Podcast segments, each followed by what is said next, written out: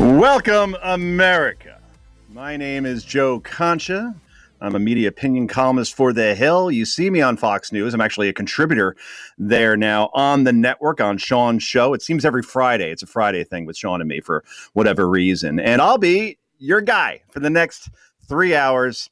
And first, I got to start off with my sympathies to the state of Pennsylvania, because now it has been announced by their governor, and we will have Linda, our very capable and very passionate producer, weighing in on this in just a moment. But let's explain why she is certainly fired up about this, as is basically the whole Keystone State. The state of Pennsylvania is suspending alcohol sales starting Wednesday afternoon through the Thanksgiving holiday because of COVID, which means all alcohol in the state will be sold today and tomorrow, of course. How does this make any sense? So on Wednesday afternoon, you want to get a bottle of wine for Thanksgiving. Not allowed to do it. It's like after the seventh inning at Yankee Stadium, you can't get a beer anymore. So I'm pretty sure people are smart, and they're just going to go out and just load up, as I am, of course. And I'm in New Jersey, but I just do that out of habit for the Thanksgiving holiday anyway. This makes absolutely no sense. Linda, your thoughts? You know, first of all, I just want to, you know, commend you on your honesty about your daily habits. So that right there was funny. Very well. They say the first part is admitting you have a problem. we're so grateful to have you here, guest hosting for the boss. So thanks for coming in. Yeah, just and sober. And just try at least till 5 o'clock. You know, and then everybody's drinking. But I mean, I'm looking up at the TVs here in the studio, and I'm like, you got to be kidding me. I'm like, you're taking away people's holidays. You're telling them they can't walk their dogs at 10:01, but they can walk their dog at 9:59. You're telling them that they can't buy alcohol on Thursday, but they can buy alcohol on Wednesday. You know what this tells me? You don't know which end is up, and I don't have to listen to you anymore because we elected you. You work for us. And I think that's something that, you know, these people all need to be reminded of. You know, Newsom, Wolf, we got idiot Cuomo. I mean, it's just never ending. And like, you're going to take away my alcohol? You're going to take away my family? Then you're going to take away my alcohol? Or for those of us who have family that have decided, forget it, we're all going to sit around and mask 6 feet apart in your house. You really need alcohol then. You know, we need that. You can't take that away. It makes no sense. This is absolute ridiculousness. Let me quote Homer, and I mean as in Simpson. Alcohol is the cause of and solution to all of life's problems. Well done. All right. Exactly right. I'm telling you, man, I know our audience, and I know they're going to be pissed. Forgive me for those who have kids in the car. But I'm telling you right now, this is not okay. And it makes no, these are just rules to make rules. You know, it's like, this is dictatorship. Like, you know what? We already, you know, we're good. We get wine delivered to the house. So we're just going to shut down, you know, this little mom and pop wine and beer store. Why? This is one of their biggest days. This is how they make their rent, guys. They've struggled enough. Man. And then, yeah, you're right. But Wednesday night before Thanksgiving, that's got to be their biggest night. You know what I'm saying? This is their biggest night. It's not okay. Yep. It's not okay. You know what gets people very pissed off? Sorry, kids. Very pissed off, Linda? After months of mass protests, right? People shouting, gathering close. You saw those victory parties for Joe Biden a week ago. A week ago, they got them all huddled together, and they're fine. Everything's fine. But, you want to give me a break. Did you see the one video? This is the best thing ever. And find this online if you can. Not if you're driving, of course. I can't be responsible for that. But there's a bunch of, it looks like probably college-aged girls, and they're celebrating in Philadelphia, actually, right? Where this was all allowed 2 weeks ago. Again, can't buy alcohol starting Wednesday, right? But here's the thing. They're drinking. They have masks on, right? And that's always the excuse that you hear. Well, at the Biden celebrations, everybody was wearing masks. Yeah, well, 15,000 people were within 2 blocks of each other. The masks don't really work when you don't socially distance. Do you get that? But here's the funny part, Linda. They drink swig a bottle of champagne, right? So they put their mask down, swig a bottle of champagne. Then they pass it to somebody else without cleaning it off or anything, and they drink the champagne and then put the mask back on. Have they not heard of backwash? We're surrounded by idiots. Can't be. I mean, backwash is a pretty common theme. This is like, you know, if you went to college for like a month, you know how this works. Give me a break. Yeah, that's a very good point. So that's what we see going on, right? California, all right, Governor Newsom, this guy, right? He goes to dinner with 6 different people from 6 different households indoors in Napa, no masks, and he just shut down the state a couple of days ago. So that's why everybody's so angry. March, April, everybody I know, they played by the rules, right? But then the minute that we had those protests going on after George Floyd, then all bets were off. And I heard this one line. I fell off my chair, broke 2 ribs when I was watching this at home. Somebody said, the cause is bigger than the virus. Oh, That's how it works. Okay. COVID has a curfew apparently as well, as you said. Did you hear what else happened? Restaurants closing at 10. With Newsom? I don't know. You probably know this already, that he deemed the media and entertainment companies essential. They got a FEMA pass. So all your mom and really? Pops are closed. But the entertainment industry is essential because they're going to make the television programs for you to watch while you're sitting on your, you know what, at home, Keister. Not able to work. I swear. Yeah. And here's the thing. Saturday Night Live, they're allowed to have an in-studio audience at 30 Rock. You ever been to that studio before? It's the size of my apartment in Hoboken back in 97. I mean, people are right on top of each other, right? They're allowed to do that, but then a block away, Broadway's not allowed to open. See, you could find a contradiction basically in every state. Cuomo, MTV Music Awards that went on here not too long ago, allowed all these stars to fly in to perform. They didn't have to quarantine for 2 weeks like everybody else. Again, these exceptions made for celebrities or for these politicians, these leaders, so to speak. And now Cuomo's getting an Emmy, which I'm going to be talking about in a couple of minutes. We also have Rand Paul coming up as well in the show. Carol Roth, a dear friend of mine, who knows basically the finance game better than anybody, going to talk about all these Democratic proposals that will absolutely happen if Georgia doesn't stay in the hands of Republicans, therefore keeping a majority in the Senate for Republicans. Because remember, you have a Democratic House and a Democratic Senate. Everything's getting to Joe Biden's desk as far as abolishing ICE, abolishing the filibuster, abolishing the Electoral College. Hey, we're going to add 2 states. One of them's D.C. Again, the size of my apartment in Hoboken in 97. They're going to be a state with 2 senators. How does that work? And then Puerto Rico as well will be a state. Therefore, you'll have 4 more Democratic senators, and that will forever change the balance of power in Washington. So things like that will happen if Georgia doesn't go to at least one of those 2 Republicans running down there. Yet, what we're seeing these days are, again, journalists becoming activists, including Tom Friedman, New York Times, Pulitzer winner, goes on the New York Brothers CNN show, New York Governor's Brothers CNN show on, I think it was last week. And he said everybody should pick up and move to Georgia so they could vote in that election. One problem with that, that's voter fraud. And yet you have somebody on national TV advocating this. And the guy interviewing him, it's like bobblehead night, just shaking his head. Oh, yeah, that's a good idea. Oh, Andrew Yang also says he's moving to Georgia so he could help the Democrats win, which is interesting because he's a CNN political analyst now. So again, we have journalists becoming activists. It's not even bias anymore. It's activism. Yay.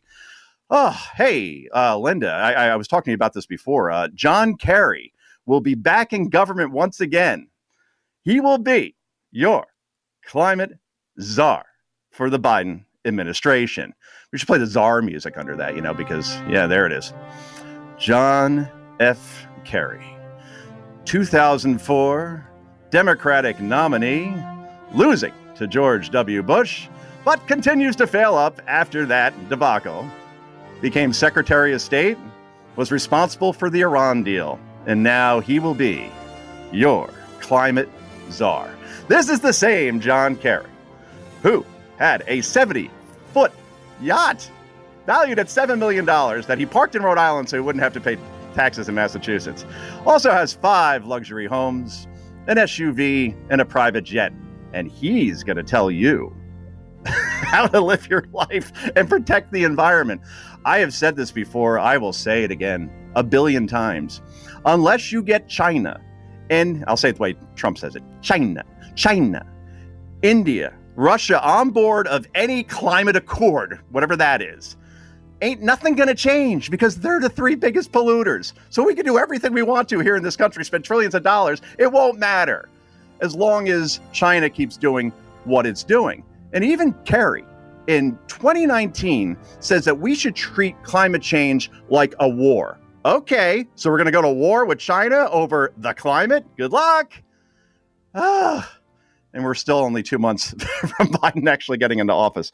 But there you go. The tremendous czar music there, by the way. I think after the whole Russia thing over the last 4 years, I don't think we want to go the whole czar route anymore.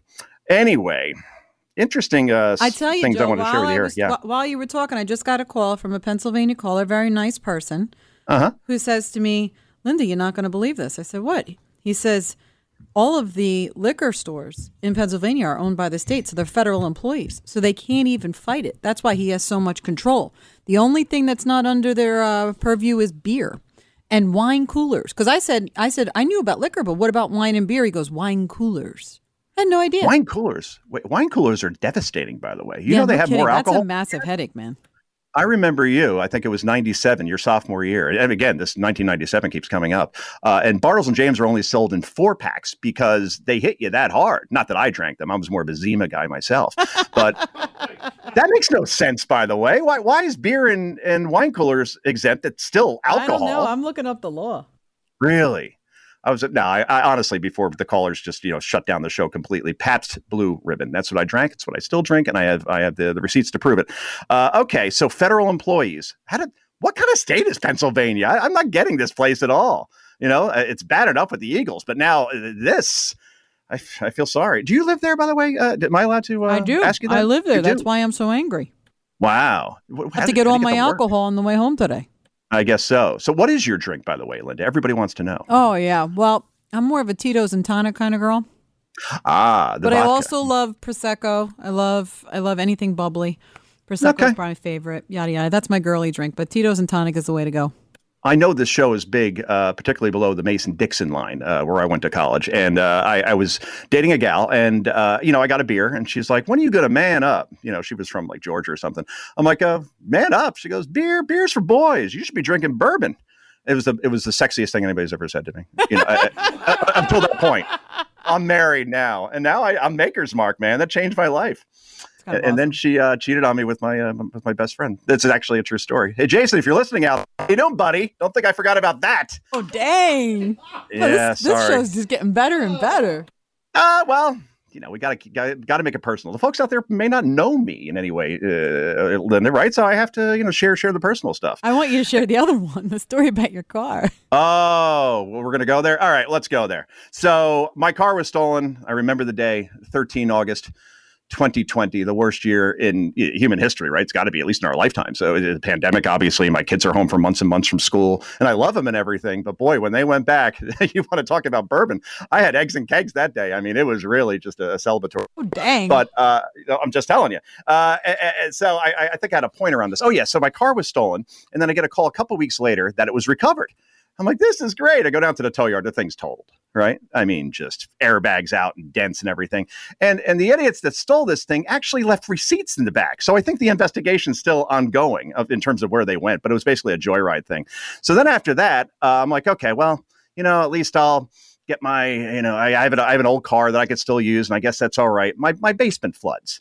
The whole thing, a pipe burst. And so where I had my TV studio where I joined Fox, that thing burst. Then my kid on her birthday breaks her arm when she falls off our swing set. I'm like, what kind of year am I living in?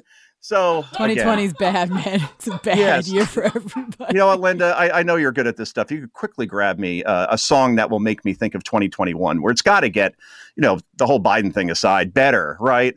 And when that ball will be dropping and I hear, yeah, there it is. Thank you, Linda. Old Enzyme, and I'm alone in Times Square, out of my mind. I'll be saying, thank you, God, that 2021 is here, and I got the vaccine, and I could go to a freaking Yankee game again. It's only now 38 days away, and then we could close the chapter on what was the worst year, possibly in human history. Rand Paul, Carol Roth, Derek Hunter, those are your guests on The Sean Hannity Show. I'm Joe Concha, filling in on this glorious Monday afternoon. Back with more in a moment. Hey, everybody, Joe Concha. You know what? I'm not even going to go full name at this point. I'm going Shaq or Madonna. I'm going one name. Conch in for Sean Hannity on this Monday afternoon. That was an interesting bump in, as we called in the business, as far as President Trump and this whole election. You know what? I'll do a not so bold prediction here. I say in 2 years and about 1 month from now, Donald J. Trump is going to announce that he is seeking the presidency again in 2024. And again, Captain Obvious, thanks a lot. Yeah, of course he is, right? If you think that it's going to be like Rocky 1 and, he's just going to walk away without a rematch, you're crazy. And we all know how Rocky 2 ended. I think we all know how Rocky 2 ended. Remember, that's when Apollo and Rocky hit each other at the same time in the 15th round. They both went down, but Rocky got up at 9 and Apollo at 10. And then that was the end of it. Then he went on to be Clubber Lang and Ivan Drago and Tommy Gunn in subsequent movies. But before we go off on a tangent, guys, listen to this. And these are amazing numbers in terms of the way people view this election. Reuters Ipsos poll, 68% have concerns about a, quote, rigged vote counting process favoring President-elect Joe Biden.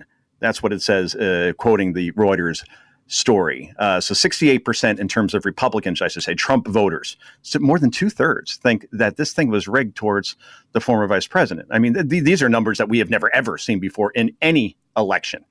66%, however, of Republican voters support President Trump running for president again in 2024. That's a pretty high number, right? I mean, you ever see that before? Were people pining for Mitt Romney to run again in 2016 or John McCain to run again in 2012?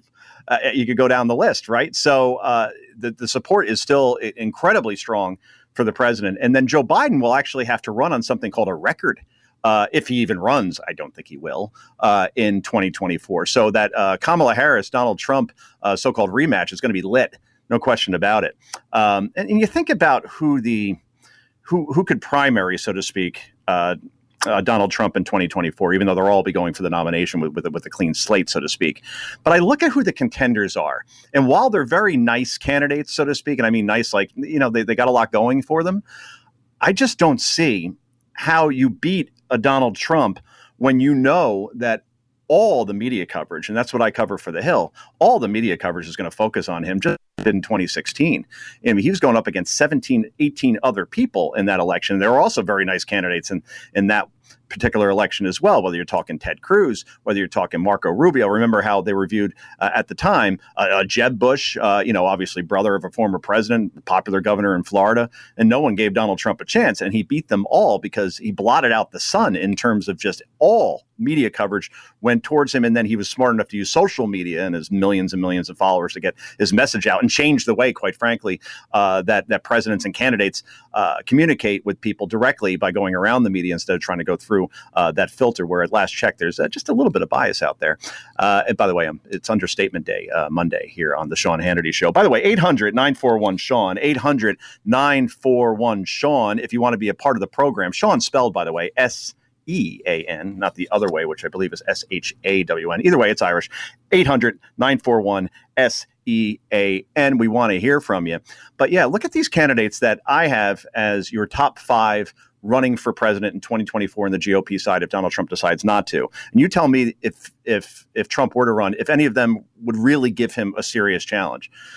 Josh Hawley, great pipes. I got to say, the guy's got a good voice, definitely.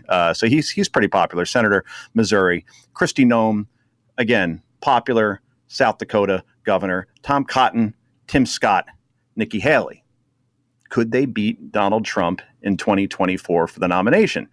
I'm sorry. I look at 2016 and I got to say no. So for the folks out there who obviously are depressed after the election or think that, you know, some wrongdoing went on here and then the investigations continue. And I've said since the beginning, and I've been very consistent on this, you have to let the process play out. You have to let the legal process play out. Because if you remember, and this is not too long ago, and Linda, we're going to go to one of the sound bites that I sent over earlier to you because I found this so compelling.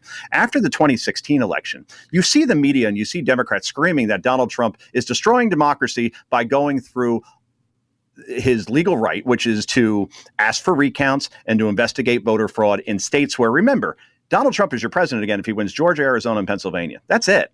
And all those states, you're talking a 10,000 vote difference, a 12,000 vote difference. Pennsylvania, less than 1 percentage point. That's how close this election was. So, yeah, let the process go through. Let's see if Sidney Powell can produce some evidence. Rush Limbaugh said today, all right, and this is Rush saying this, that they better produce something tangible soon. Okay?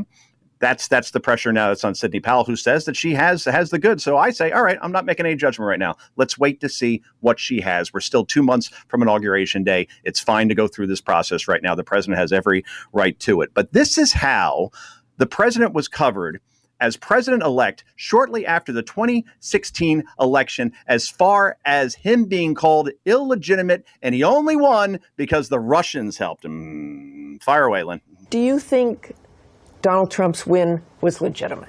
Protect the so lives is the election of legit? The election is by this intrusion? I don't see this intrusion. President-elect as a legitimate president. You do not consider him a legitimate president? Does he think that Democrats should put this away, this whole idea of legitimate, illegitimate? The president's not going to get in the middle of this right now. I get it, but you didn't answer the question. Yeah. Is Donald Trump legitimate? I think there's a cloud of questions around what happened and his ties to Russia. There could be clouds of questions, and we disagree on things, but, honestly, I mean, yes or no? Is he the legitimately elected president of the United States when he raises his hand?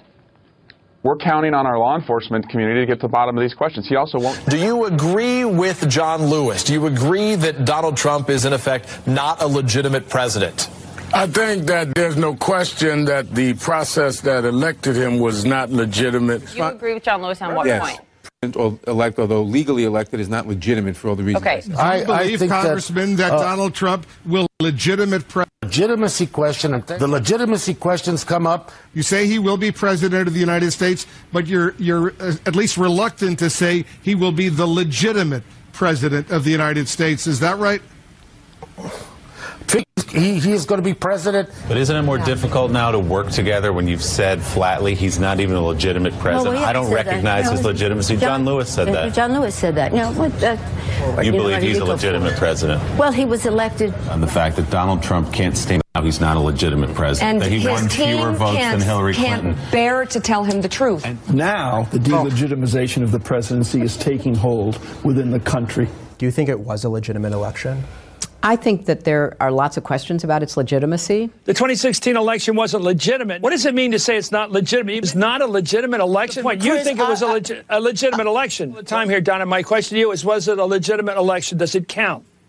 My personal view is that it was not a legitimate election. So it doesn't count?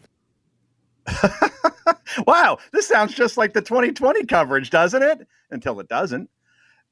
I mean, that's what happened after an election. That's what everybody forgets. So all these people on TV on their soapboxes with the title of anchor or pundit who are screaming at you that the president should absolutely concede, that he has no legal recourse, that Joe Biden is absolutely legitimate. Well, what did you just hear? This is something they planted right after the 2016 election, and it hounded this president for 4 years in terms of Russian collusion. You know, I went back just for S's and giggles as far as looking at President Trump as president-elect, his first press conference after he was elected.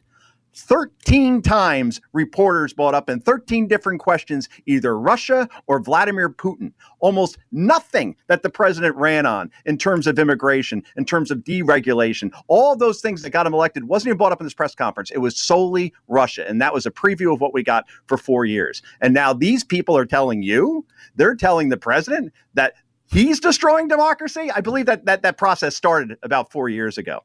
Anyway, let's get some calls in, shall we? I want to go down to Alabama, who put a whooping on Kentucky this weekend in Tuscaloosa. But I have a feeling we're not going to be talking Kentucky, Alabama. Sarah Ann, how are you? Hey, y'all. Roll Tide. Roll Tide, 63-3. First of all, I just want to say that Linda is my spirit animal, but she needs to say it. First of all. Thank you, Sarah Ann. First of all, for you. You got to draw the A out, Linda, but we love you. Okay, so we're in Alabama. We're, 80 miles from Atlanta. There is no possible way that everybody voted for Trump in Georgia. It's as red as Alabama is. My concern is with the Senate and the House runoff. That's just going to, if they win and we have all the Democrats coming in from all the other states, then that's just going to strengthen their argument that Biden won the state legitimately because look, they got the Senate and the House seats. Arizona, I've kind of given up on that because of the McCains. You know what I'm saying? I've just kind of given up on that. Pennsylvania, there's no possible way. I cannot see it because they have too much of an interest in fracking. I mean, that's their lifeline. It just does make sense. I can't wrap my brain around. I can't wrap my brain around it.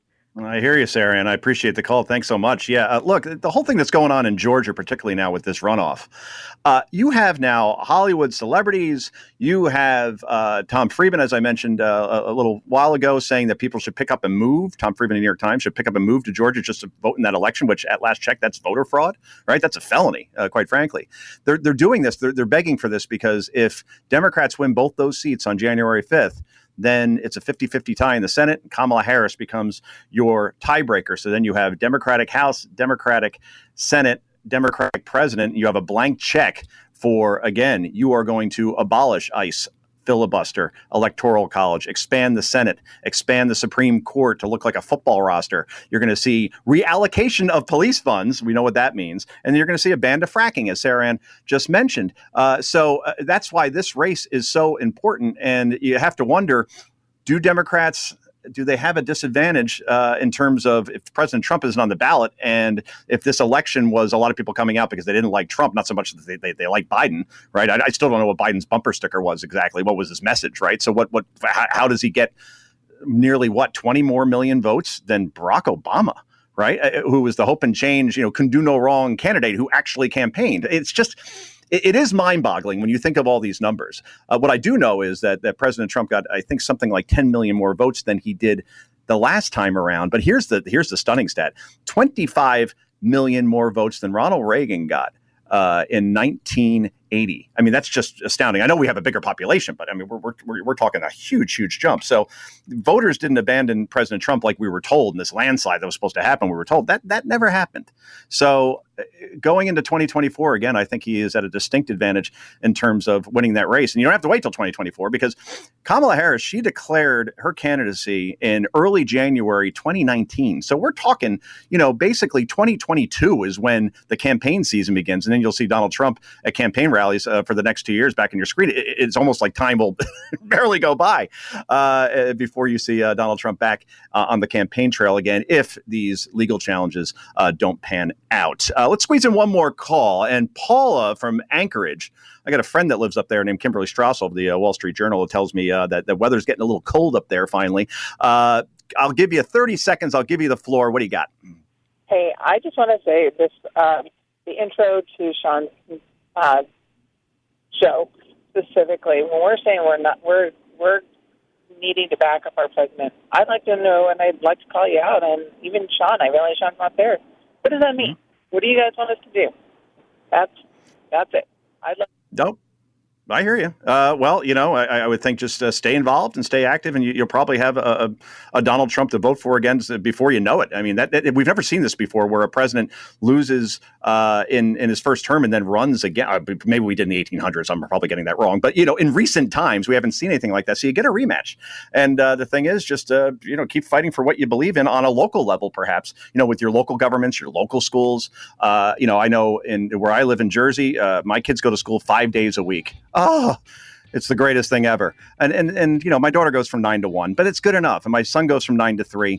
And that's because, the parents were so steadfast in them saying we need our kids back in school for their own mental health, for their own education. And the teachers unions that have a lot of power, particularly where I live, they had to back down. So you can affect change, not just on the national level, but in your communities as well. So I think that's what we're trying to say here, Paula, as far as keeping the fight up, so to speak, for what you believe in. Joe Concha filling in for Sean Hannity, the Sean Hannity Show, back with your calls and Rand Paul in the next hour. Stick around.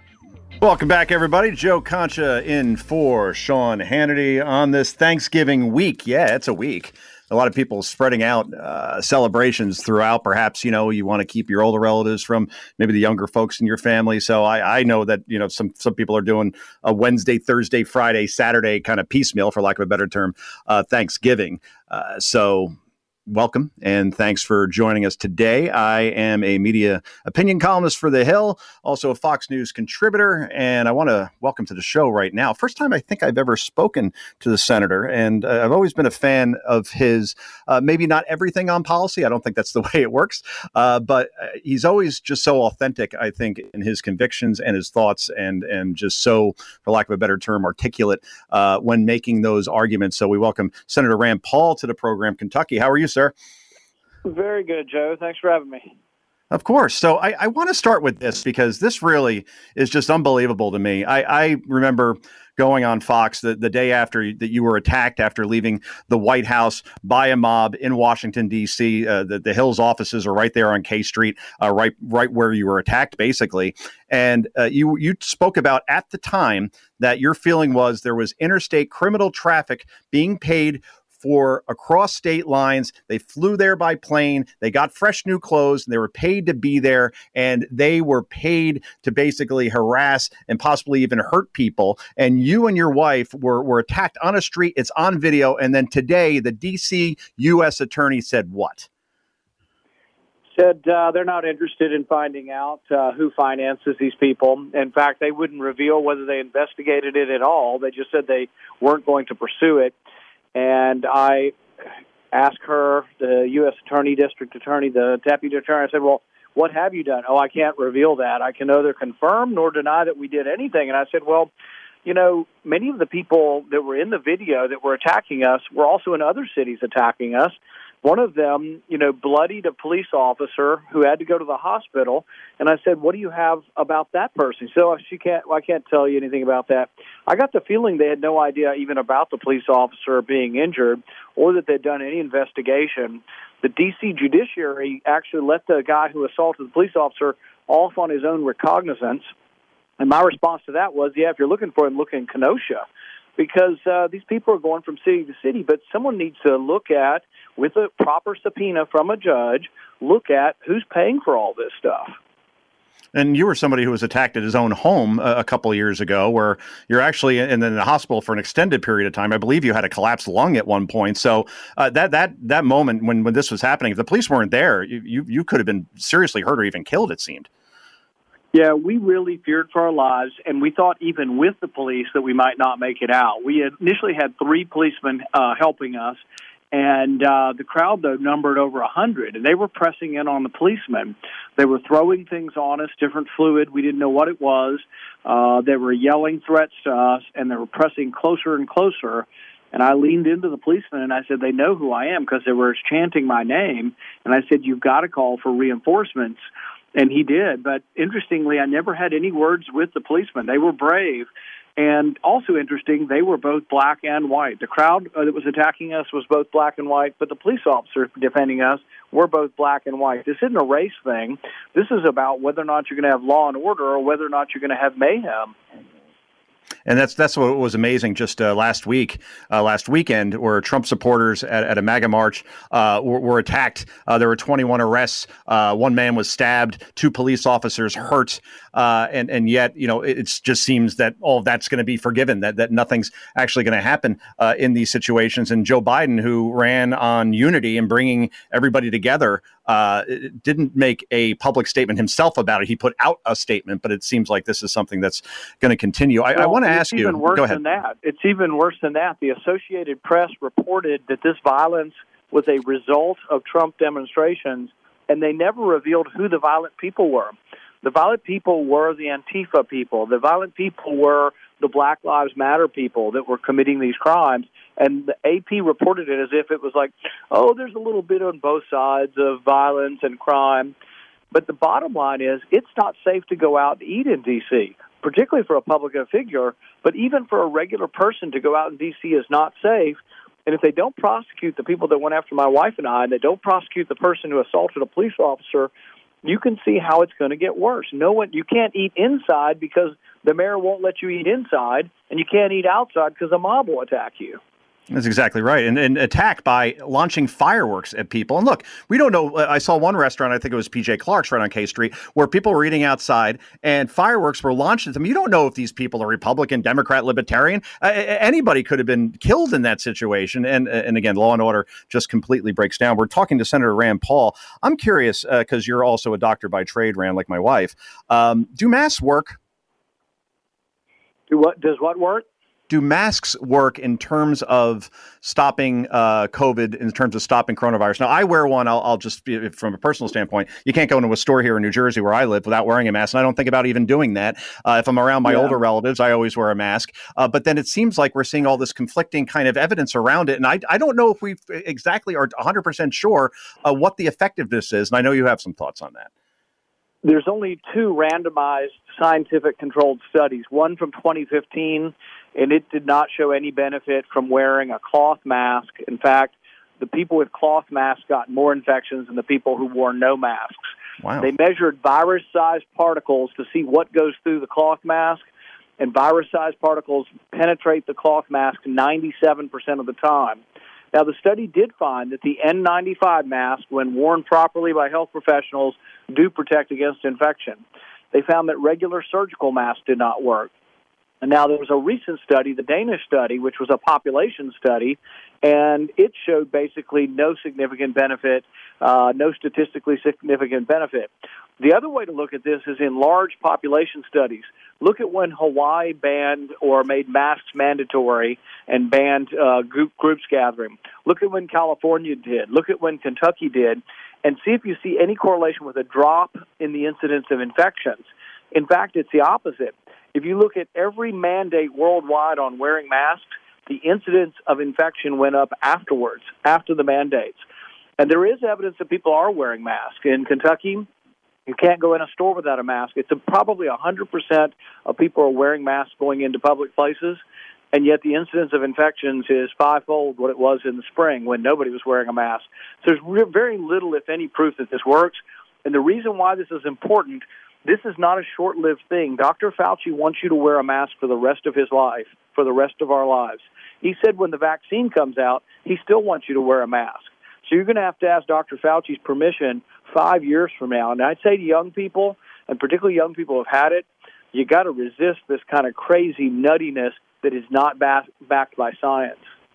And that's, I believe, what Dr. Fauci said, and I'm paraphrasing, is that even if you have the vaccine, you could still have coronavirus and shed it. You just won't get sick from it type of thing. But to that, if that's the case, then yeah, I could see mass mandates in public places going on for infinity because the virus doesn't go away because of a vaccine. You just simply have a way to fight it. What are you going to do, Senator Rand Paul? And we're talking to, obviously, the great senator from Kentucky for Thanksgiving. Like, what's your plan then? Everything after everything that you just said, are you going to have a gathering, large gathering at home? Do you do it outside? Is it warm enough? What are you going to do?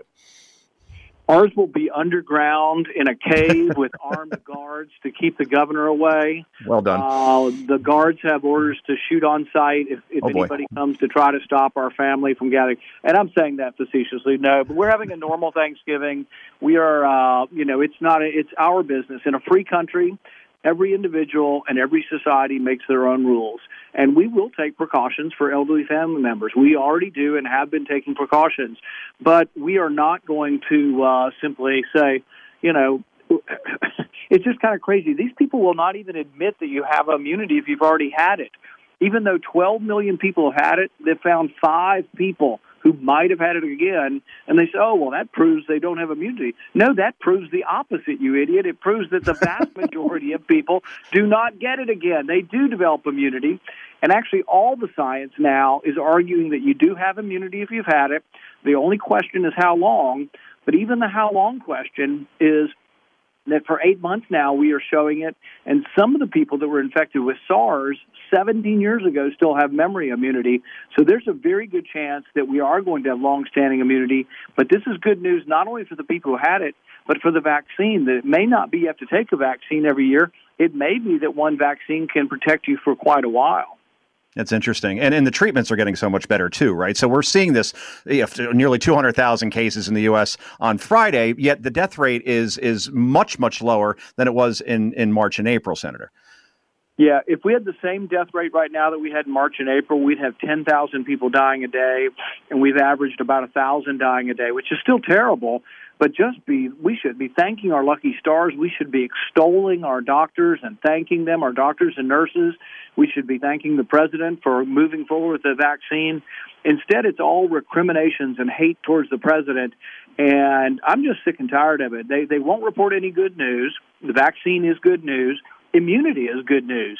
Treatment is good news. The treatment with steroids, with remdesivir, and now with monoclonal antibodies has cut the death rate for severely ill from 26% of people dying to about 9%.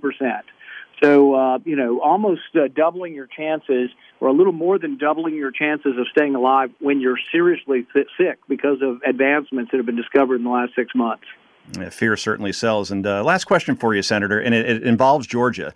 And obviously those two Senate seats just so crucial in terms of the future of the country, quite frankly, because if you have a blank check from the House to the Senate right to the Oval Office with Democrats in charge of all three, you're looking at abolishing ICE, you're looking at abolishing the filibuster, you're looking at abolishing the Electoral College, expanding the Supreme Court, expanding the Senate, banning fracking, reallocation of police funds, and I could go down the line with about 100 other things. Yet in Georgia, we're seeing Hollywood and the media saying, you know, you should move to Georgia. You should vote there to get these two Democrats in. But you saw it in Kentucky, right, with Amy McGrath and Senate Majority Leader McConnell, where outside influence comes in. And suddenly people don't like that much when local elections, state elections get nationalized. And we heard that McConnell was in such trouble. He only won by 20 points, right? So what do you see happening in Georgia ultimately? Will Republicans keep the Senate? You know, one of the things that I've been trying to do is talk to libertarians there. We had a great libertarian candidate that ran. He got 2.3% of the vote, Shane Hazel. And I think we need to talk to libertarians. There was over 100,000 people who voted for the libertarian in the Purdue race.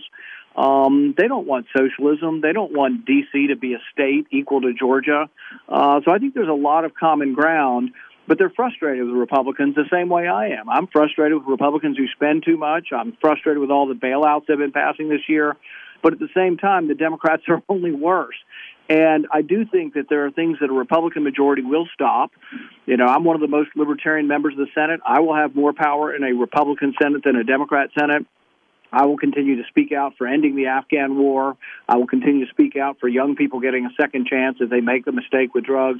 So there are all kinds of things that are beneficial for libertarian-leaning people, and I hope that they will consider. There won't be a libertarian on the ballot this time. It'll be Republican or Democrat. I hope they will consider coming out for a Republican, even if they don't think the Republicans are perfect, just because, frankly, the Democrats are so darn evil. And we'll have to leave it there. Senator, I hyped you up a lot before this interview, and I'm glad we were able to finally speak for a first time. We covered a lot of ground. I really appreciate you making time for us today. Thank you. All right. Senator Rand Paul. Later in the show, Carol Roth joins us and Derek Hunter, who is, if you've never heard Derek opine about all things Trump and all things U.S. and the state of affairs right now, you're going to want to stick around for that in the 5 o'clock hour. Joe Concha filling in for Sean Hannity, 800-941-SEAN. Your calls coming up next. And welcome back, everybody. Joe Concha, media opinion columnist for The Hill. Follow me on the Twitter at Joe Concha TV, also on Parler as well. Joined that recently. That's really taken off. My God. I think they got something like 1 million downloads right after the election. People not happy with Twitter. And why would you? The guy who runs it looks like he's the stunt double for Tom Hanks in Castaway 2. And oh, by the way, censors, you know, people that have a certain thought process. It's just remarkable the way that this election was manipulated by social media. They basically just said, screw it. We're going to show that we're activists and we're biased and we're going to, you know, lock the New York Post out of their account for 2 weeks simply for reporting on the Hunter Biden story, or lock Kayleigh McEnany out of her account because she shared the story. I mean, that is just, George Orwell looks at this stuff and says, that's even a little bit too far for me. OK, so it's nothing's going to change either, by the way. I mean, we saw those hearings last week, right, where you had Dorsey and you have Mark Zuckerberg of Facebook, and they're in front of these senators, and Senator Cruz or a Senator Graham or Hawley will have some sort of like perfect like gotcha question, and Dorsey or Zuckerberg looks like they're in a hostage video and they don't quite know how to answer, and then the clip goes viral, and then after it's all done, nothing happens. Section 230, which gives social media companies liability protection. In other words, they can't be sued over what their users post as content. And it's like, oh, we're not responsible for that. Yet they can control what can be seen and what can be seen. I mean, it's but boy, talk about a sweet deal, right? So that needs to be repealed. You would hope, you would think at some point.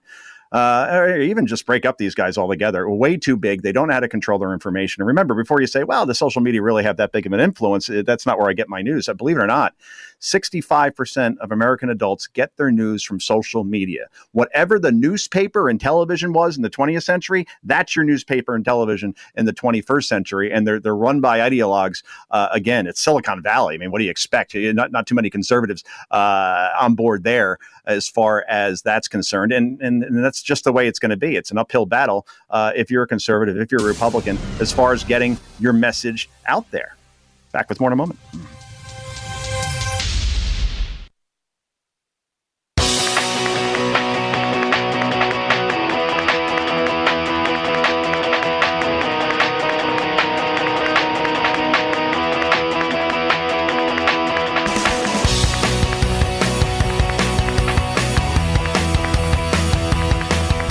Did I predict this? For 4 years, Democrats have schemed a way to win the presidency at any cost. They knew they couldn't win. And signaled they'd stop at nothing. Did I say this? They were going to send out tens of millions of ballots. And they did it in broad daylight. This is a fraud on the American public. This battle has been raging for 4 long years. So if you think this president is about to lay down, you'd best think again. Your vote mattered. Your voice matters. And we're not about to be silenced now. We were getting ready to win this election. Your president worked tirelessly for you. Frankly, we did win this election. Now, it's our turn to help him. This is the Sean Hannity Show. Well, this just in. New York Governor Andrew Cuomo is having his 89-year-old mother and 2 daughters to Albany for Thanksgiving. Quoting the governor, the story is, "My mom is going to come up and two of my girls, but plans may change." That's from the New York governor. He has spent the last 2 weeks telling New Yorkers to stay home for the holiday. But in the spirit of Hollywood, Andrew Cuomo is certainly a tremendous performer. You have to give him that. And now, today, the Democratic governor, your possible 2024 Democratic nominee, don't laugh, he won an Emmy Award. Congratulations to Andrew Cuomo. Why did he win an Emmy Award? Well, because of his messaging in the early days of the pandemic. And look, I'm the first guy to say those presentations were very good. I tweeted it out at the time. I got the receipts, all right? I thought the presentations were good. But given everything we know now, all right, do you give an Emmy to the guy who had twice as many deaths in New York than the state of Florida? The reason why I compare New York and Florida is because Florida has a larger population, an older population, a more vulnerable population, yet New York doubled Florida. Meanwhile, Ron DeSantis, you can't buy one positive story in terms of media coverage. Then the governor, all right, this is the guy you give an Emmy to, writes a book that he releases in the middle of a COVID resurgence. Also, not in the book, really. Boy, didn't see much on this in terms of those presentations back in March and April. His order, okay, to send COVID-19 positive patients back into nursing homes. He had a whole friggin' ship in the Hudson River he could have sent them to that the president sent them. Does he do that? Oh, no. Couldn't do that. The Javits Center, wide open, no patients, could have sent them there. Nope. He sends them back in the nursing home. It's like taking a blowtorch to dry grass in terms of the spread and the death. But we give that guy an Emmy. Oh, also, the governor's brother got COVID and then broke his own quarantine while he was still infectious and shedding the virus, driving 30 minutes from the home he was living in at the time, only to get into a verbal confrontation with a 60-something-year-old guy who was driving by and said, "Hey, should you be out? Why don't you have a mask on?" The guy actually filed a police report. Governor Cuomo has not been asked about that even once, right? This guy is the one that you're giving an Emmy to. I mean, again, what part of these presentations, I got that, you know, they were good back then, but he has resisted for months now an independent investigation in terms of what happened at those nursing homes. Oh, this just in, by the way. Congratulations to Jack Kevorkian. He is now the late Jack Kevorkian, mind you. Posthumously, he is going to be awarded, wow, a humanitarian award for population control. Boy, the Emmys are on a roll. Congratulations. Well done. The only award that Governor Cuomo should have won was for best comedy. All right, because that's what it was. He goes on his brother's show multiple times, isn't asked about the nursing home thing once. And now, even though Governor Cuomo's 89-year-old mother will be going there for Thanksgiving, many people in New York won't be seeing their parents because of that executive order. Again, this isn't reality TV. This isn't Survivor. You don't give out Emmys for things you did during a pandemic, particularly when you presided over the state that had more COVID deaths by a country mile than any other state in the country. That's all. All right, shut off the music. I can't take it anymore. Thank you. Boy, they should give him the Nobel Peace Prize next. I believe the 44th president got one for doing absolutely nothing. Oh, this year is incredible, isn't it? I mean, you could win a Pulitzer, right? That's the writing award for stories on Trump and Russia collusion. All right. You can win an Emmy for incompetence, as we just explained with the governor. And you can win an election from your basement, probably win an election. There's still fights going on in many states.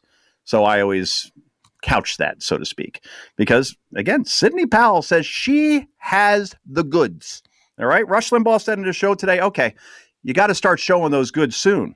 All right. It's a legal process. Investigations go on. All right. We're not on a timetable here, at least not now anyway. We're still 2 months from the inauguration. So Sidney Powell has this. And look, she has a sterling reputation. Would she really say this and then be bluffing?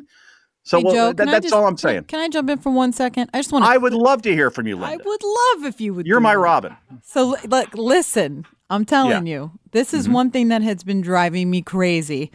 And many people are saying this. I just want to clear up some misconceptions. Floor's yours. Nobody has a right to see any evidence.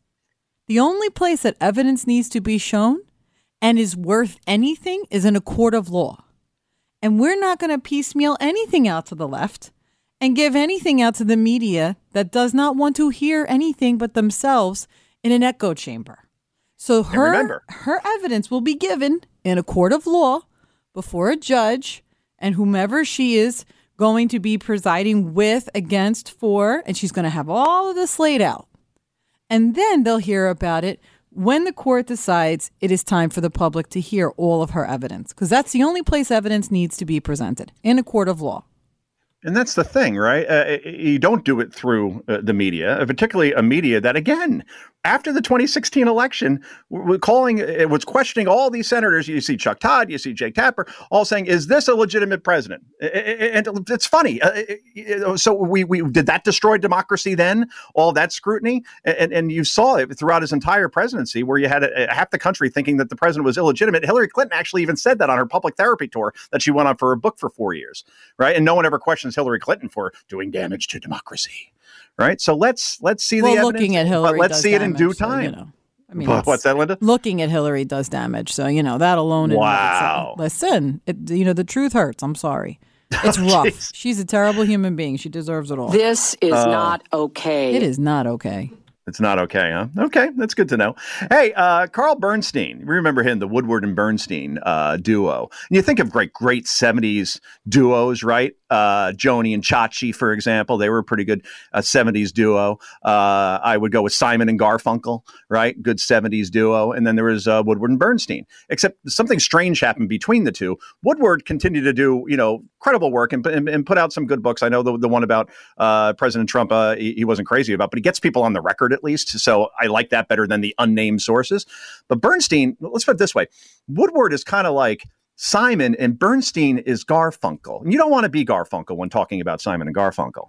But he says here, he tweeted out, this was yesterday, "I'm not violating any pledge of journalistic confidentiality in reporting this. 21 Republican senators in combos with colleagues, staff members, lobbyists, blah, blah, blah, have repeatedly expressed extreme contempt for Trump and his fitness to be president of the United States." He then goes on to name these senators. One problem for Mr. Bernstein, one senator that was named is Senator Mike Braun, and he says, quote, "This is more false news from a CNN political analyst, as I was one of President Trump's top defenders during impeachment and strongly support his legal efforts to ensure that every vote is counted." So again, on the record, Braun says, "What are you talking about, Carl Bernstein? Where you're actually putting this out there. I did not tell you this." So again, I mean, by the way, if you're a GOP senator, are you really talking to Carl Bernstein at this point? Just asking. Anyway, President Biden. Oh, that's going to hurt, right? If I say that, let's put it this way. How do you couch this, Linda? I mean, if I say president-elect or President Biden, the Twitter gets very candidate. Angry at me. I would say candidate. The Democratic nominee. Well, the Electoral College is not until December 14th. The process of the recount, the recertification, seeing who's lying, who's telling the truth, and all that in between is still happening. So, I mean, I speak for myself here. I don't consider this man to be president just yet. And when everything is certified and we see if all of those various machines that should have been recertified when they receive software updates between Halloween and right before election night, because federal law dictates they should have gotten recertified, Then we'll see if all of those elections and those tallies and those ballots actually count, and maybe we'll decide whether or not this man is the president-elect. But until December 14th, and maybe some of the evidence that we'll see from Sidney Powell, he's not my president just yet. Wow. So you think then that this ultimately comes down to Dominion and what they find there, and there at least it's not anecdotal; it's a paper trail, right? It's something that you both can tangibly prove. There's the ballot count, there's the provisional ballots, there's the number of ballots they came in boxes that were perfectly filled out. Circles were immaculate. They were single ticket votes with just candidate Biden's name on it. When you get down to data, when we're just talking about data, right? So we have to talk about the paper ballots. We have to look at who voted where. Do we have more votes than we have residents? Do we have more votes than we have registered voters? Then we have to let's talk about statistics, right? So I said this last week, never in our history when we were watching an election online or on TV, however you were watching it, did we see one candidate lose votes and another candidate gain votes. That just never happened ever in our history. One candidate may not have done as well, hence making him the loser, and then the other candidate would get votes and they would get less votes. But at no point in time are they losing thousands of votes in a grip at any moment. That just doesn't make sense. And so people are like, oh, yeah, that's no big deal. It's just a glitch. There is no such thing as a glitch. Software does what you tell it to do. If you tell it to do something, it does it. Other people may not know that you're telling it to do that, so therefore you call it a glitch. And so we're talking about all these different things, and we're talking about the people who should have been there to recertify. Are they even aware of what they're recertifying? Did it actually happen? Is there any paper trail? And if I was running Dominion and I was innocent and I was being defamed this way, I sure as hell would be out there screaming at the top of my lungs, telling everybody, oh my God, no, we didn't do this. No, they release a statement. They don't show up for the Pennsylvania back and forth. They tell the state county clerk, no, we don't have to come there. We might be under suit. No, you can go there. You're not being sued yet. Go, have your peace, say something, but they're not. And they're closing down offices faster than we can find out where they are. So wow. The data speaks for itself. Barack Obama, the first time, I think he won, what was it, 69 million. The second time was 65 million. You're telling me that Joe and Kamala got 79 million votes. Most of all time. It's without campaigning. They are the two most unlikable people on the planet. It's just not possible. You might not like what Donald Trump has to say, but you need to get over it because it isn't about Donald Trump. It's about the greater good. It's about the country. It's about the republic. It's not about Donald Trump. If you like Donald Trump, that's fantastic. But at the end of the day, the man boosted your 401k. He gave back to historical black universities and colleges. He did the prison reform bill. What did Kamala do? What did Joe Biden do in 47 years that 79 million people wanted to give him year 48? Nobody has an answer to that. I have a question for. Why don't you have a show? What the hell? I'm just tremendous. Robin. I'm done. I'm all done. No, I didn't mean it that way. Thanks for listening. I'm sorry. This is your moment, Joe. I guess you're right. Here's what I do know. All right. What do you think about this idea? And then we'll go to break, as they say. All right. The next election, we can't do this again. There can't be mass mail-in voting because, again, you now have two straight elections where half the country doesn't believe that the president's legitimate, right? So in that vein, you make Tuesday, the first Tuesday in November, a national holiday. All right. And only people can vote in person unless you're above age X or you're ex-military. That's it. You have to take the ambiguity out of this because it's a ridiculous process. You can't be seeing a candidate up 16 points in Pennsylvania on election night, and then that candidate is trailing 3 or 4 days later after the vote is stopped, and then all these mail-in votes come in. It's archaic. It has to be in person for 98% of the country, or at least people below a certain age, and then the rest, if you have a health problem or whatever, then you're allowed to do it. But this is ridiculous. I think you're 100% right, and I don't think that. I don't think that there is one. I don't think that any sensible person who's out there being honest and forthright would disagree with you. I think that this is what we need. Joe Concha and Linda filling in for Sean Hannity. You're staying with me the entire time. Keep the audience from hating me. Back with more in a moment, everybody. You want to stick around. You really do. Joe Concha for Sean Hannity. Sean Hannity Show. Joe Concha in for Sean Hannity. And the texts are flying in, and the tweets are flying in as well after Linda's performance in the last block. This is from Donna. She says, Linda with Sean Hannity's show just went off on the election fraud and why she does not consider Joe Biden to be the president-elect now. Wow, go, Linda, go. All right, Lynn, that's one of... I want Miami. Where's Miami? I want it now. Miami? My Emmy, E-M-M-Y. Oh, your Emmy. Well, now it's not funny because I had to explain it, so it's not funny anymore. Andrew, I know. You know, when you hit 40, the hearing is the first to go, apparently. So sorry about that. It's completely ruined that joke. Hey, speaking of Emmys, the Obamas. Remember that. The ones that preach about going high when they go low. Well, they're producing a series about the Trump transition chaos of 2016.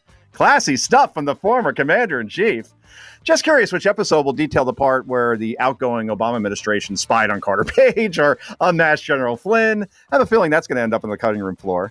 And this is what Barack Obama said to Jimmy Kimmel. We're going to talk about that more on the other side of the hour.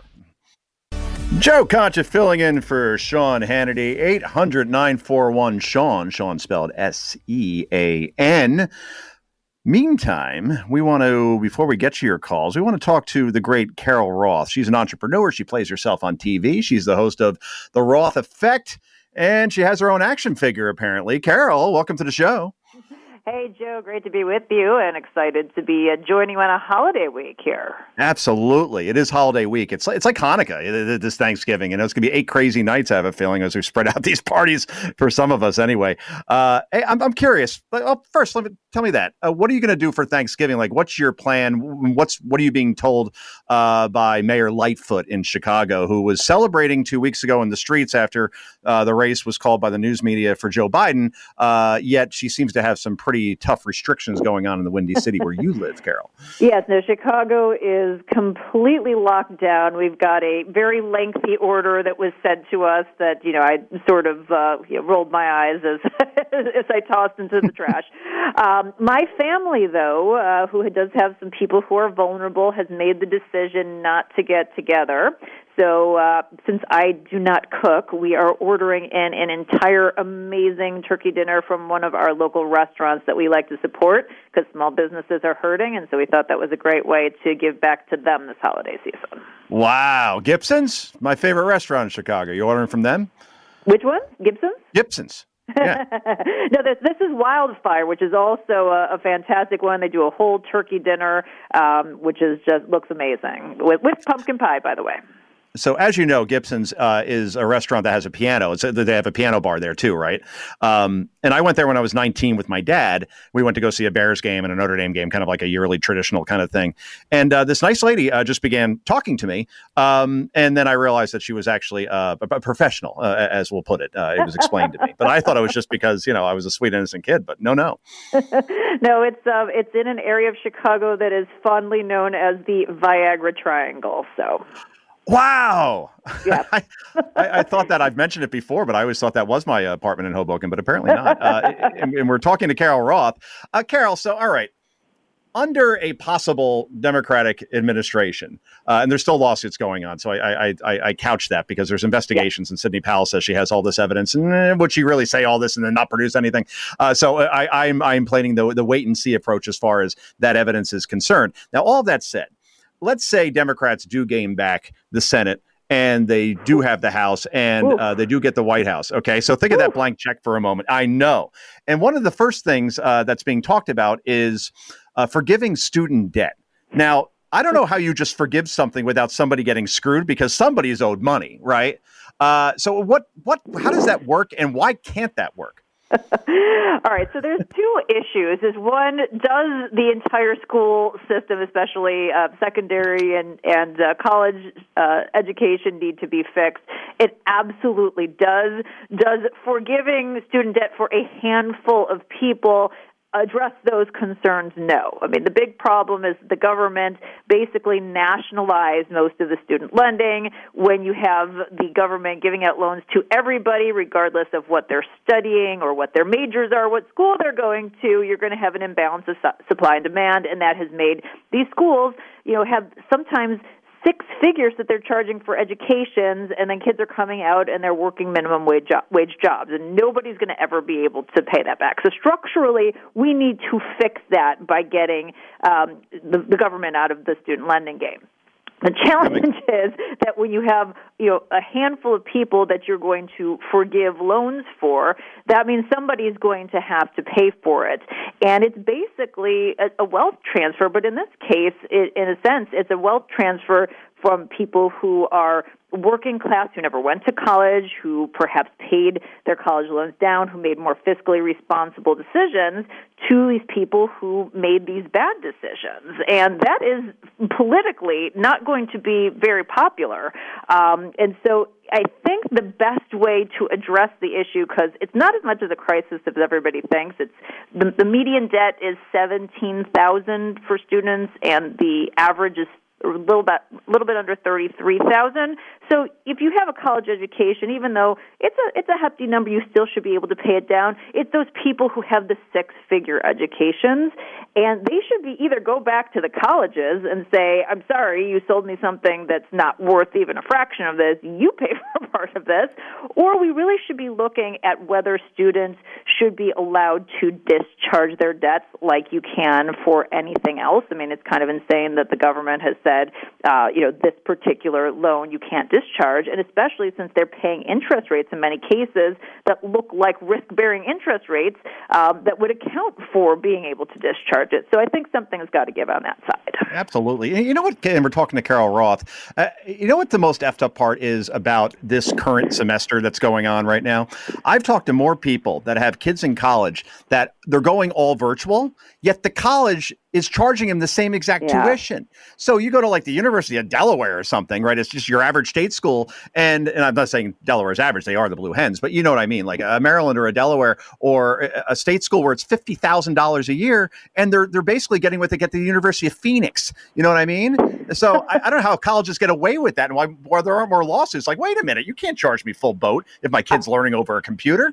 I mean, it potentially could be the silver lining wake-up call that what you are getting is an accreditation. And so if you're getting an accreditation, that is an investment, and you have to weigh that against what it is that you're going to be making from that accreditation. Because you know, right now, you can go online for free, by the way, and a lot of Ivy League universities like MIT put their entire coursework on there. So you could basically study an MIT degree for free and just not get the accreditation, or you could pay, you know, multiple six figures and get the accreditation.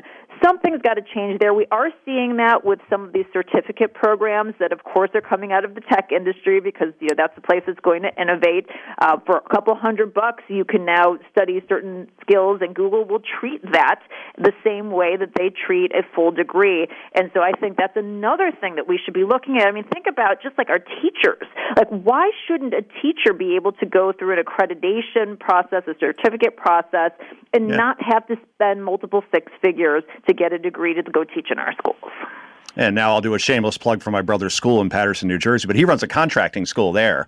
And the placement rate after the kids get certified, I shouldn't say kids, these young adults get certified to do contracting jobs is something like 96% because there's such a demand for those types of workers, yet it's a fraction of what you would get in college. So you're getting the high-paid job when you get out without paying that much. I hope those sort of schools, more those technical schools, specialty schools, do better, and they are doing great. We're talking to Carol Roth. Carol, what scares you most? This is a very open-ended question, but it's practically a softball. But what the hell?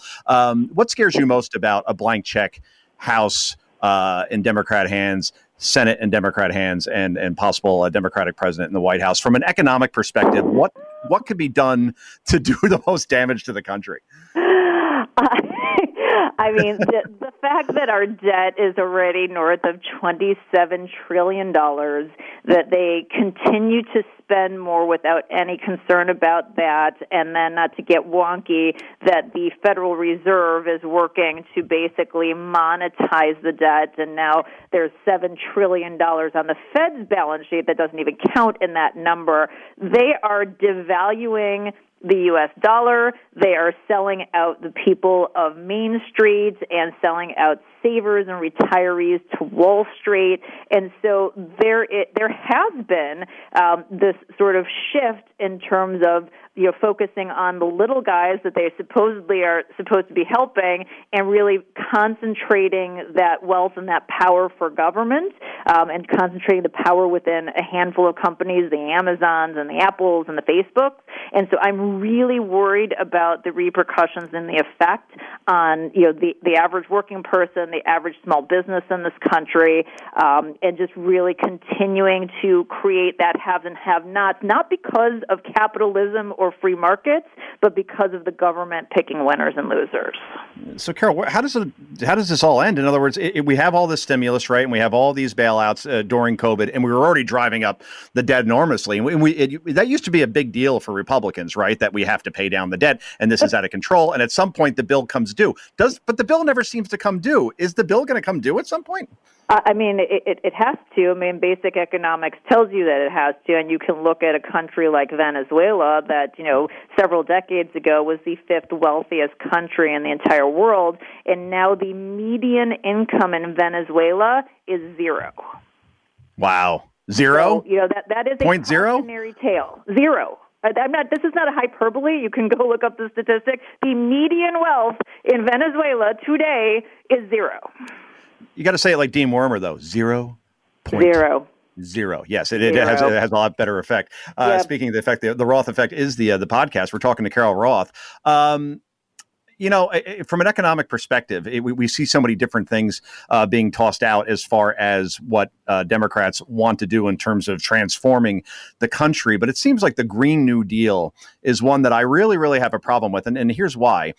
If you don't get Russia, China, and India in line, because, you know, they're the three biggest polluters, then everything we spend here will be probably the biggest waste of money we've ever had, because at last check, if you don't stop the three biggest polluters, we can be as clean as we like. That pollution will make its way over here anyway. So that's what is never brought up in the media, is the fact that, you know, China is what we have to control. And obviously, Joe Biden is not going to want any part of that.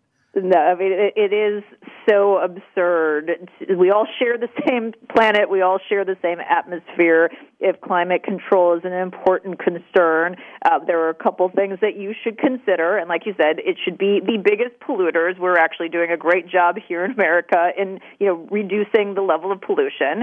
And then the other piece of that, so obviously you have to control, like you said, Russia, China, and India. The other piece that if you were really serious about it, then you'd be having a huge push towards nuclear energy, which is the cleanest energy and most efficient out there. Certainly we have many of the capabilities, but that scares everybody because they've watched too many episodes of Simpsons, and, you know, now we can't have nice things. So if they were really serious about it, that those two things would be a factor. This is just another power grab disguised in this is an important cause that's just going to shift when, you know, they get as much that they can get out of it and then change it on us.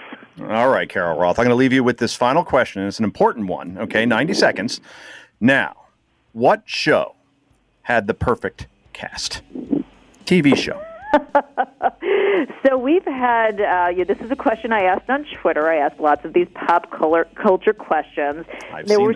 So many great answers. On the comedy side, obviously, Seinfeld and the Golden Girls stood out. If you go way back, Soap, phenomenal cast. But then, you know, on the drama side, The Wire, The Sopranos, Hill Street Blues. I mean, there's so many different amazing casts out there. And that was one of the great things, just showed, like, how rich of a TV culture that we have. And, you know, if you're bored at home right now, lots of great things you could be watching. Absolutely. And it begins and ends with the Dukes of Hazzard, by the way, as far as the perfect cast. Anytime you have a guy named Jefferson Davis Hogg and you have a Confederate flag on a rooftop, that show isn't even allowed to be on TV anymore, which is so freaking hilarious. But anyway, actually, it's sad. Carol Roth, thanks so much for joining us. First time in the Sean Hannity Show with Joe Concha guest hosting. We will have you back if I'm allowed back. Always a pleasure. And again, to everybody, have a very healthy and safe holiday season. Joe Concha filling in for Sean Hannity. It is the Sean Hannity Show, 800-941-SEAN. If you want to be a part of the program, that's SEAN, by the way. But first, I want to tell you about Norton 360. Nothing says the holidays like chestnuts roasting on an open fire. I'm never singing on the show again. Waking up to fresh snow and eyes aglow while you shop online for deals and presents. That's actually completely how I do things. I haven't stepped foot in a store in 3 years, I don't think. Yay, Amazon. Anyway, but all that extra holiday online activity means you could be exposed to cyber threats.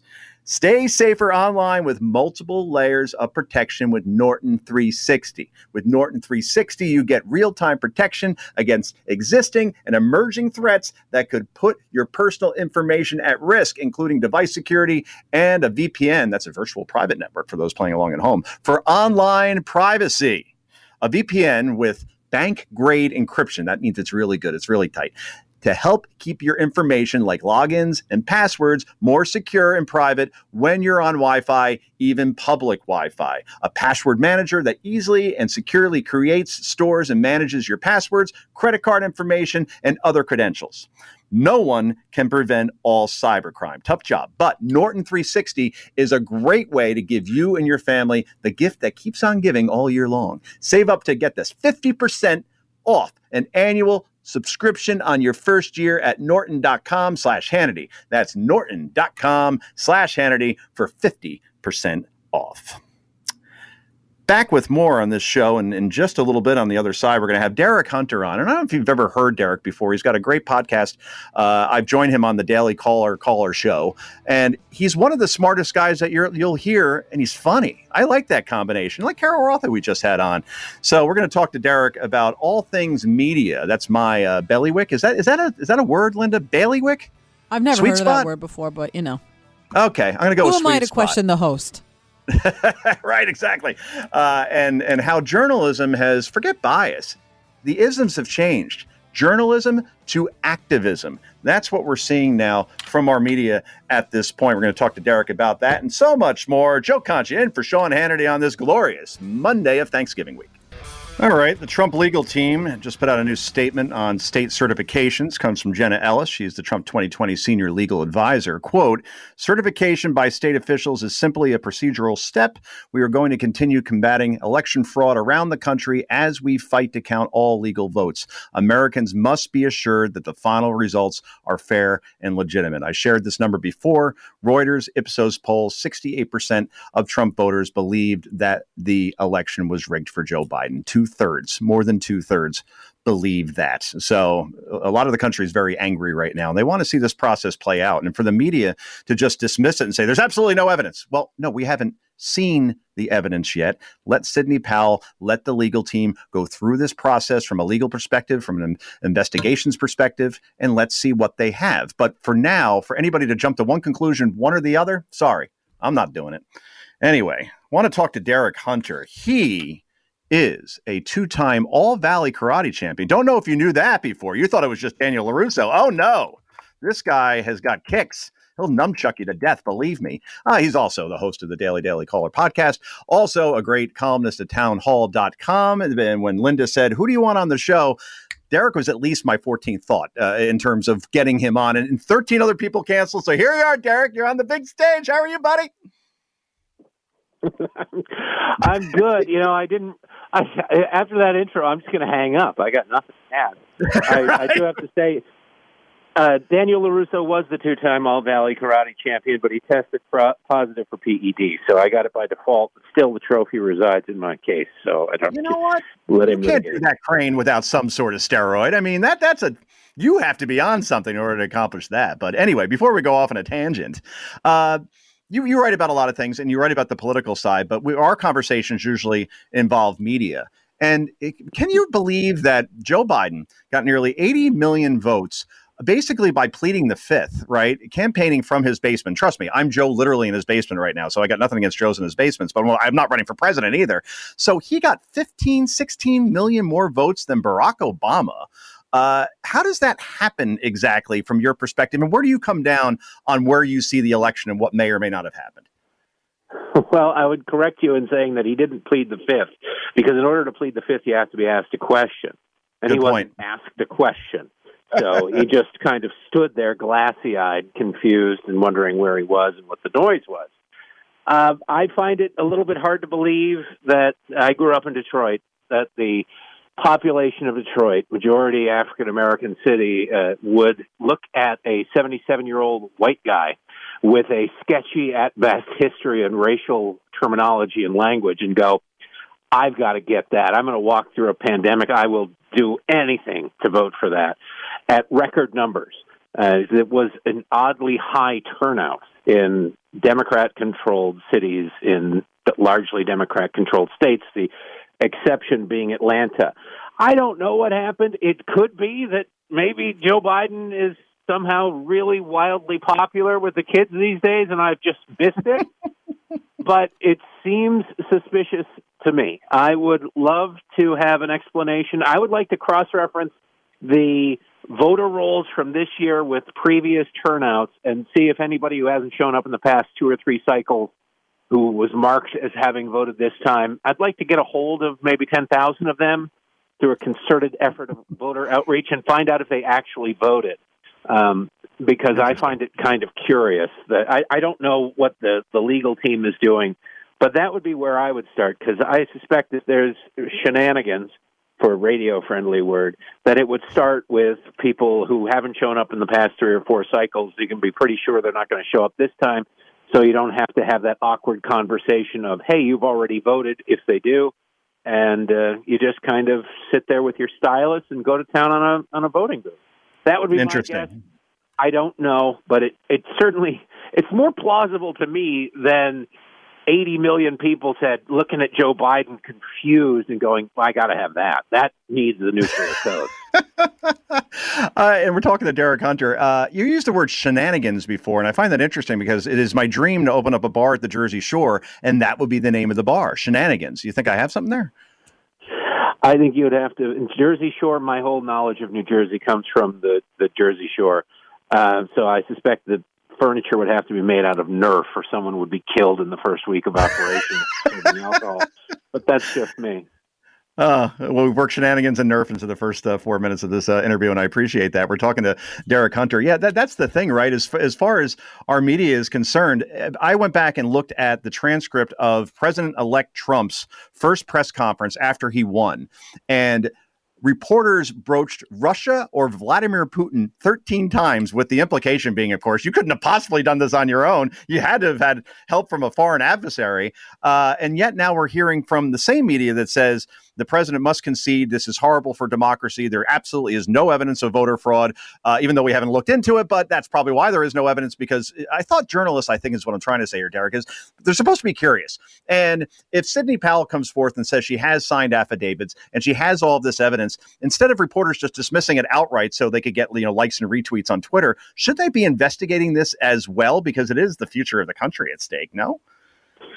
They certainly should be at least curious or curious adjacent, rather than immediately say, well, there's no evidence. Well, it's amazing what you don't find when you don't look for anything. I would say this at risk of irritating Linda, and I heard your exchange earlier. I was listening earlier. Yes, you don't put all of your evidence out there, but it is, as much as it is a legal battle, it's also a public relations battle. You don't want to release the Kraken just yet.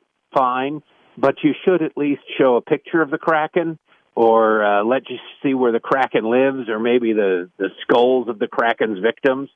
I would like to see something more, because they've really promised a lot, and I'm ready to believe. But I'd like to see, I don't want to know. Okay, so hold on a minute. Hey, guys, just before you jump in, Linda, I'm going to run to the Regal Beagle right now, and I'll just let you two guys have it. So just take it to the end of the show. Linda, all I'm saying is I don't want to know what's in my Christmas gift on Christmas morning. I'll wait till Christmas morning.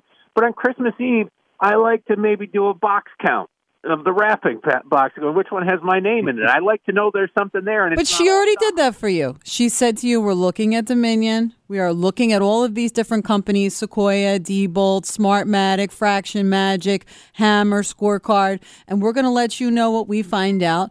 And we're making sure that people know that we're asking the hard questions. That's what's coming. I understand that. But she's also said that she's got stuff.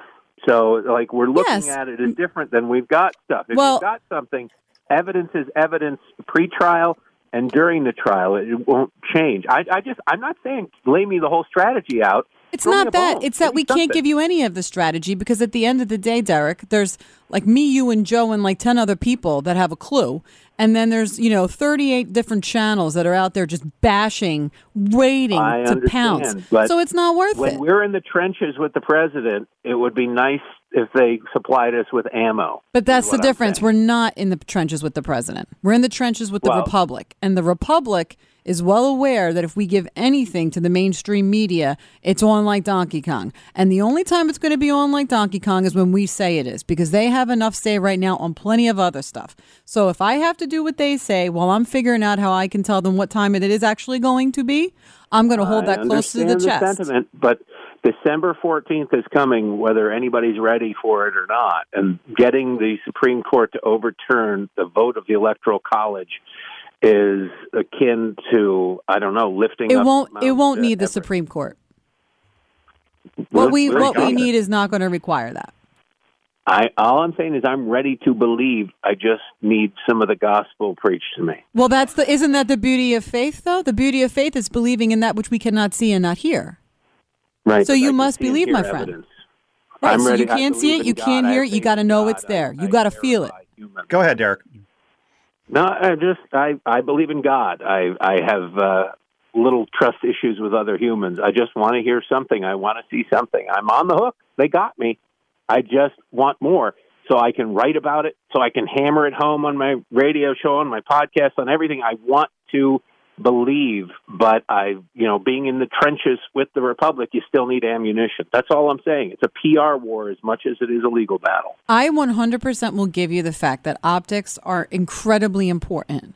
And unfortunately, we've got a machine, a very well-oiled democratic machine that knows exactly what it's doing at every turn. They were very prepared for this. I wrote a book about it. I'm fully aware. I have your book. You actually signed it for me in the studio, so, I'm in the know. Rage against that machine. I'm sorry, they're a terrible band. And it's a powerful rage against machine. That machine, we've got to have some ammunition. We've got to. I'm ready to throw rocks. I'm ready to get out there. I'm just asking for a little bit more. You will get more. I look at the numbers. They don't make any sense whatsoever to me. No. They don't make any sense whatsoever. But that is not proof. The platypus. You look at the platypus. It doesn't make any sense whatsoever. But it's real. It's right there. I need some. Hey, guys, I looked it up, by the way. Proof. Donkey Kong came out July 9th, 1981. I know you just mentioned Donkey Kong before, Linda. So that's pretty huge. Platypus to Donkey Kong. Yeah, we have to, right? I'll be in the studio like that. People are driving off the road thinking they've entered Bizarro World. Probably. But you know what, though? You know what the biggest scam ever is, if we're talking about scams? The fact that they had Pac-Man, which also came out in 1981, and then the sequel was Miss Pac-Man. And all they had to do was put lipstick on a Pac-Man and a bow on the hair. And it's the same exact game. And it sold billions of copies. No. Is that incredible? No, there are different boards on Miss Pac-Man. There is only one board on Pac-Man that you have to play forever, or like two boards. Why do you know that, Derek? I didn't know we knew that. Well, you really want to know. The other night I watched, or had streaming on my computer, several hours, Billy Mitchell trying to commit the perfect game on Pac-Man. And he played for about 4 hours and then got eaten. That's why. All right, then. Wow.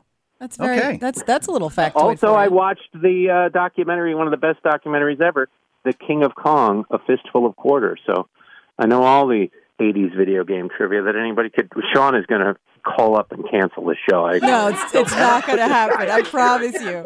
Nobody loves that stuff more than Sean. To come full circle, I agree with you, Derek, that everybody needs a little bit of, we all need a little bit of powder in our gunpowder here. We all need, in our gun. I mean, I understand where you're coming from, but I just want to say the time is coming. It'll be here very, very soon. Lots of things are going to happen this week. As we all know, working in news, all of us for a very long time. When do things drop? Holidays and Fridays, without fail. Yeah. So I think this week is a very important week. Well, that's usually bad news that drops, though. That's when you drop the bad news that you're firing somebody or they found the dead body. If you're putting out good news, you want it to come out sooner rather than later, and certainly not on a holiday. I don't think that I don't think that 2020 has any good days, quite frankly. It's been pretty horrible. No. So I think the 31st of December, I think, will be a good day. There you go. Well done. Exactly right. So, but absolutely. No, I think things are coming out soon, and I can't make promises because I'm not a part of the legal team, but I'm close to it, and I do believe that there are things coming very soon. All right, well, I'll take that as a promise and consider you from here on out a member of the legal team. All right. Oh, my God. I love it. Hey, Derek, let me ask you one question before we let you go, and I asked this of Senator Rand Paul before. What are you doing for Thanksgiving? I know Washington's basically getting shut down now, and that you live right outside of that. So what do you do? I mean, are you going to just see family members, close quarters? Honestly, it's a tough one. It depends on, I guess, what kind of relatives you have, if they're vulnerable, that sort of thing. What do you got planned? I'm going to go burrow through the woods for nuts and berries for the family. Good for you. My father and mother-in-law flew into town last night. Don't tell Governor Hogan. And they're here, which is nice because I got a 2-year-old and a 3-year-old, and I'm able to get work done now because they're not crawling all over. They're crawling all over Grandma and Grandpa. They're leaving me largely alone. So I'll be cooking a bird with all the fixings and all of that and watching them eat it all, and hopefully it's good. Oh, good for them. Do they have to quarantine or anything like that flying in? No. They flew in to Reagan last night. It was a ghost town picking them up. It was awesome. Wow. You never see that at Reagan. That's incredible. Well, hey, he is Florida. They barely even know what coronavirus is. They don't even have a mask mandate down there. Wow, that's amazing. Hey, Derek. Yourself. Your exit stage left music is on. Just promote anything you like for the next 15 seconds. I'll check out the Derek Hunter podcast. It used to be the other day. Now it's just the Derek Hunter podcast. Available wherever fine podcasts are sold for the low price of free 5 days a week. This was my favorite segment. I got to tell you, outside of Carolyn. Sorry for driving Linda through the fourth wall, but I'm glad I did. I have a feeling you'll be coming back on. In fact, I know it. Anyway, Derek, thank you so much. Appreciate it. Hey, everybody, we wrap this puppy up. The Sean Hannity Show. Much more, well, not much more, but enough coming up after the break. Well, Jeopardy is set to return to production next week. Ken Jennings will be your first in a series of interim guest hosts. I personally like Conan O'Brien for the job. Everybody's going to yell at their radio now. What are you, crazy? Not him. But that's my pick. But then again, no one's going to be able to replace the great Alex Trebek. I would hate to be the guy who follows the guy. But if Jeopardy's listening, I'll fill in for a week if you like. Like I did here with Sean Hannity. It was a fun time. Thanks so much for tuning in. Hopefully I'll be back. Linda, God willing. Have a good night.